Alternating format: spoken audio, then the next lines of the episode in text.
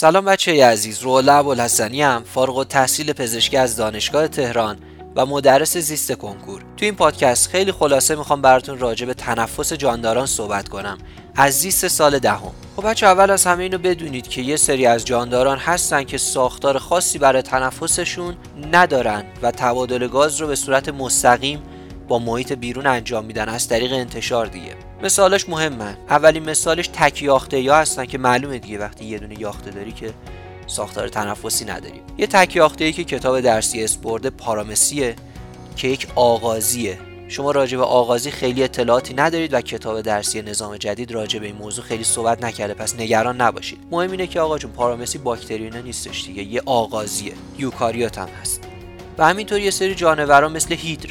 هیدر یک بیمهره کیسه تن دیگه. اینا همه یافتهای بدنشون می‌تونن با محیط تبادل گازی کنن و اصلا ساختار ویژه‌ای ندارن. ولی خب از اینجا کار بعد می‌خوام براتون راجع به ساختارهای تنفسی ویژه‌ای صحبت کنم که توی جانوران مختلف دیده میشه. چهار تا یکیش تنفس نایدیسیه اون یکیش تنفس پوستیه بعدیش تنفس آبشوشیه و آخرش هم تنفس شوشیه که برای همه ما آشناسی انسان تنفس شوشی داره.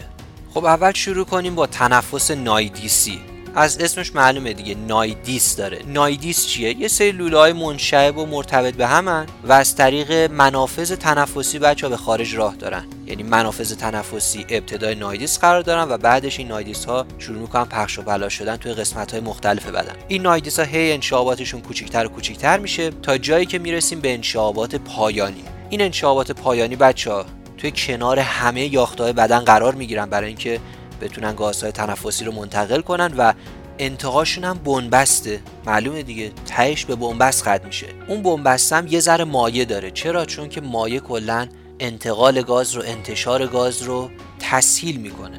کلا اگر یه جای خشک باشه انتقال گاز به سختی انجام میشه. مثلا داخل ششهای من باید همیشه مرتوب باشن. اگر خشک بشن اصلا تنفس کلا به مشکل می‌خوره و اتفاقات بدی میفته خب این تنفس نایدیسی توی کیا وجود داره؟ توی حشرات. حواستون به این نکته باشه. و اگر شما شکل کتاب درسی هم نگاه کنید تصویر یک ملخی که تنفس نایدیسی داره. نکته خیلی کنکوری و مهم بچه تنفس نایدیسی اینه که دستگاه گردش مواد نقشی توی انتقال گازهای تنفسی نداره. پس اگر گفتن که ملخ مثلا خون تیرش از قلب عبور می‌کنه میگه آقا اصلا این حرفا چیه؟ ملخ که دیگه خون تیر و روشن نداره که. خون تیر و روشن برای من انسانیه که دستگاه گردش موادم میاد گازهای تنفسی رو منتقل می‌کنه. ولی وقتی توی حشرات من تنفس نایدیسی دارم و اصلا دستگاه گردش مواد نقشی تو انتقال گازهای تنفسی نداره لفظ خون تیر و روشن کلا اینجا بیمعنی میشه. حواستون به این دام کنکوری باشه. تنفس بعدی تنفس پوستیه. از اسمش هم معلومه دیگه از طریق پوست تنفس رخ میده.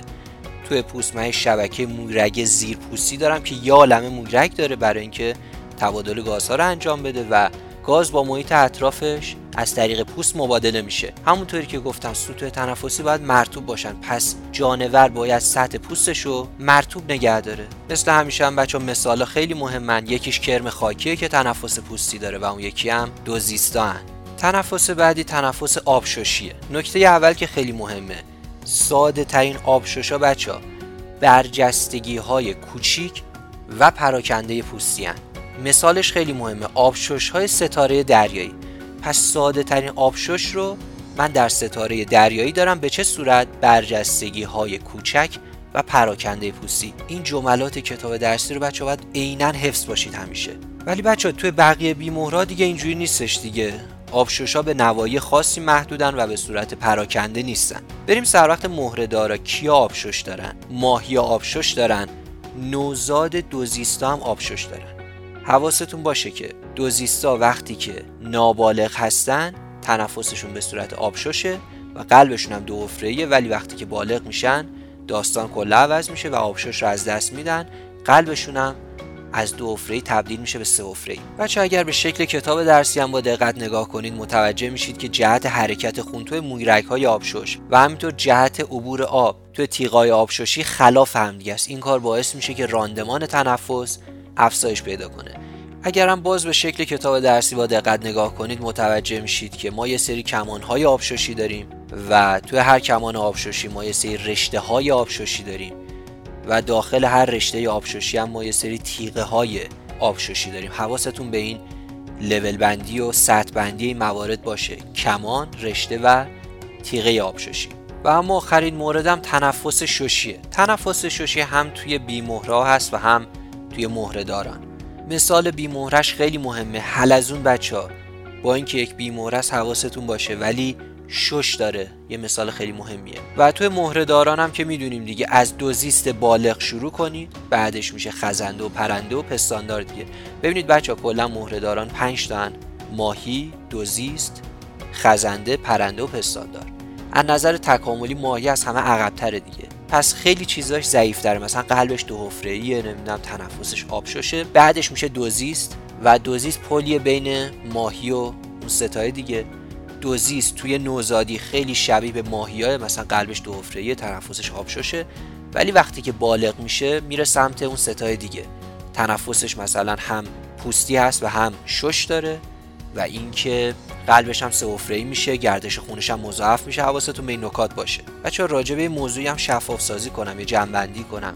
دوزیستان موقعی که نابالغ هستن آبشش دارن وقتی بالغ میشن هم تنفس پوستی دارن و هم ششی هر دوتاش رو دارن. فکر نکنید که وقتی میگیم پوستی دارن این به این معنی که شش ندارن. نه.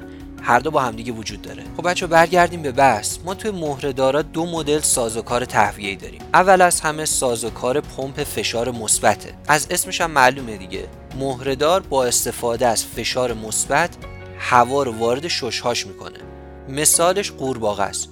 قورباغه بچه با کمک ماهیچه دهان و حلقش با حرکتی شبیه به قورت دادن هوا رو می‌بره داخل ششاش انگار هوا رو داره قورت میده.